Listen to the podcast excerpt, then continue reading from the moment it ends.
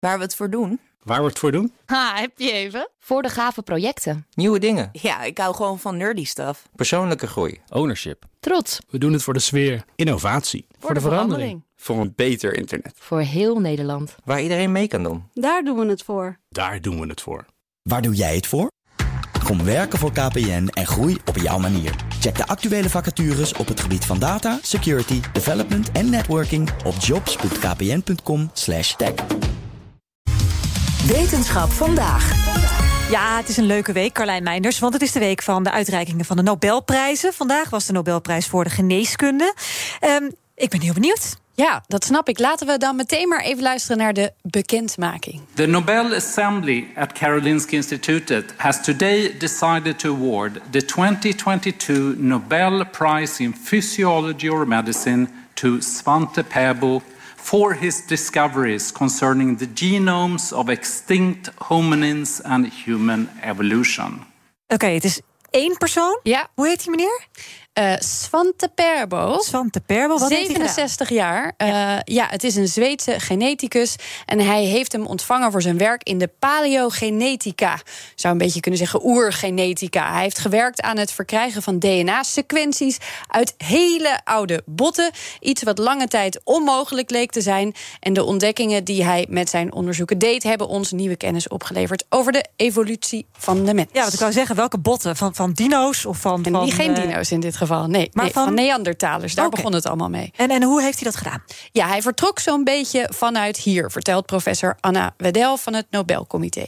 Before Pääbo's discoveries, knowledge was derived mainly from paleontological and archaeological findings. Bones and artifacts from extinct relatives were found at multiple sites around the world. One famous example is the Neanderthal, discovered in 1856. Many questions, however, could not be answered by analysis of ancient bones and artifacts alone. Questions such as how we and our extinct relatives are related to each other, and, importantly, what makes us different? Ja, het is zo moeilijk om die vragen te beantwoorden met oud botmateriaal, omdat DNA-materiaal vergaat, beschadigd raakt, uh, wordt vervuild doordat er bacteriën van buitenaf bijkomen, bijvoorbeeld. Mm -hmm. Dan houd je misschien wel wat kleine stukjes DNA-code over, maar die zeggen niet genoeg. Perbo vond een andere manier om het DNA in die botten te bestuderen. Hij keek naar mitochondria in een 40.000 jaar oud stuk bot van een Neandertaler. Mitochondria? Ja, dat worden ook wel de energiefabriekjes van cellen genoemd. Ja. Daar had hij dus materiaal van. Daaruit kon hij vervolgens wel langere stukken DNA-code halen. En dat was voor het eerst dat we dit soort informatie hadden over deze uitgestorven soort. En dat is dan nog maar een stukje, neem ik aan. Ja, ja, dat klopt. Uh, maar het lukte hem uiteindelijk in 2010 ook met weer nieuwe technische sprongen vooruit. En een heleboel andere slimme onderzoekers om het hele genoom van een Neandertaler in kaart te brengen. Neandertalers leefden in Europa en West-Azië tussen de 400.000 jaar en 30.000 jaar geleden. Mm -hmm. Ze leefden deels tegelijk met Homo sapiens, die vanuit Afrika kwamen. Tussen die soorten heeft ook interbreeding, zoals ze dat noemen, plaatsgevonden. Maar hij ontdekte ook een helemaal nieuwe uitgestorven mensachtige, de Denisova-mens. En die heeft ook uh, bijgedragen aan de mix, blijkt. Ja. Ja. Um, natuurlijk deed hij dit niet allemaal alleen, maar mede door die ontdekkingen ontstond eigenlijk dat paleogenetica-onderzoeksveld. En hebben we dus meer geleerd over wat ons mensen uniek maakt, maar ook wat we hebben meegenomen uit andere soorten. Dus. Mooi. En hij kwam je de prijs ook zelf ophalen? Uh, nee, uh, nee dat gaat, dit is de bekendmaking, dus dan bellen ze uh, over oh, het algemeen. Ja. ja. Het is ook niet de eerste prijs die wint met zijn werk. Maar Perbo zag deze niet aankomen. Hij is nog altijd werkzaam aan het Max Planck Instituut voor Evolutionaire Antropologie. Dat hij zelf oprichtte, maar had een vrije dag.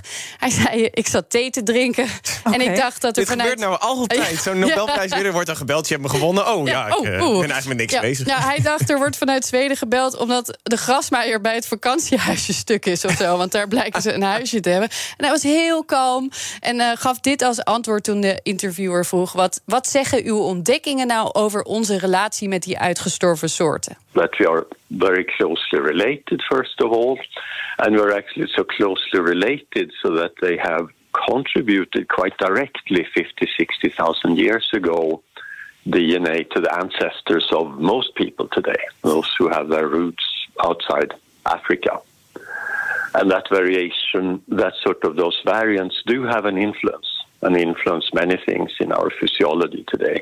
Ja, hij zegt dus, degene die ze hebben ontdekt... die zie je vandaag de dag nog terug in de mens. Niet allemaal, maar een deel. En die spelen nog altijd een belangrijke rol... in hoe ons lichaam functioneert. Ja, mooie ontdekking dus. Je kan je afvragen, is het geneeskunde Ja, wat dat- deze meneer beoefent? Ja, dat vragen mensen zich inderdaad af. Nou, is het officieel de prijs voor, voor de geneeskunde en fysiologie? Oh ja. Dan past het weer wat beter. Maar er waren inderdaad wel wat verraste reacties. En dit is de eerste hè, in een lange reeks, denk ik, van Nobelprijzen die we gaan horen eh, deze week. Ja, een, eh, een andere belangrijke vraag die mensen nog hadden was: waarom is het niet naar eh, het mRNA-vaccin gegaan?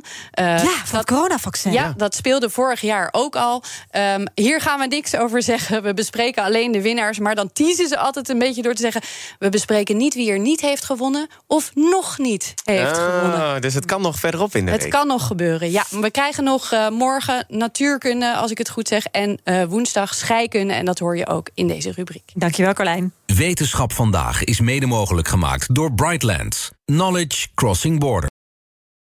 Ook Thomas van Zeil vind je in de BNR-app. Je kunt live naar mij luisteren in Zaken doen. De BNR-app met breaking news. Het laatste zakelijke nieuws. En je vindt er alle BNR-podcasts. Bijvoorbeeld Het Nieuwe Geld. Download nu de gratis BNR-app en blijf scherp.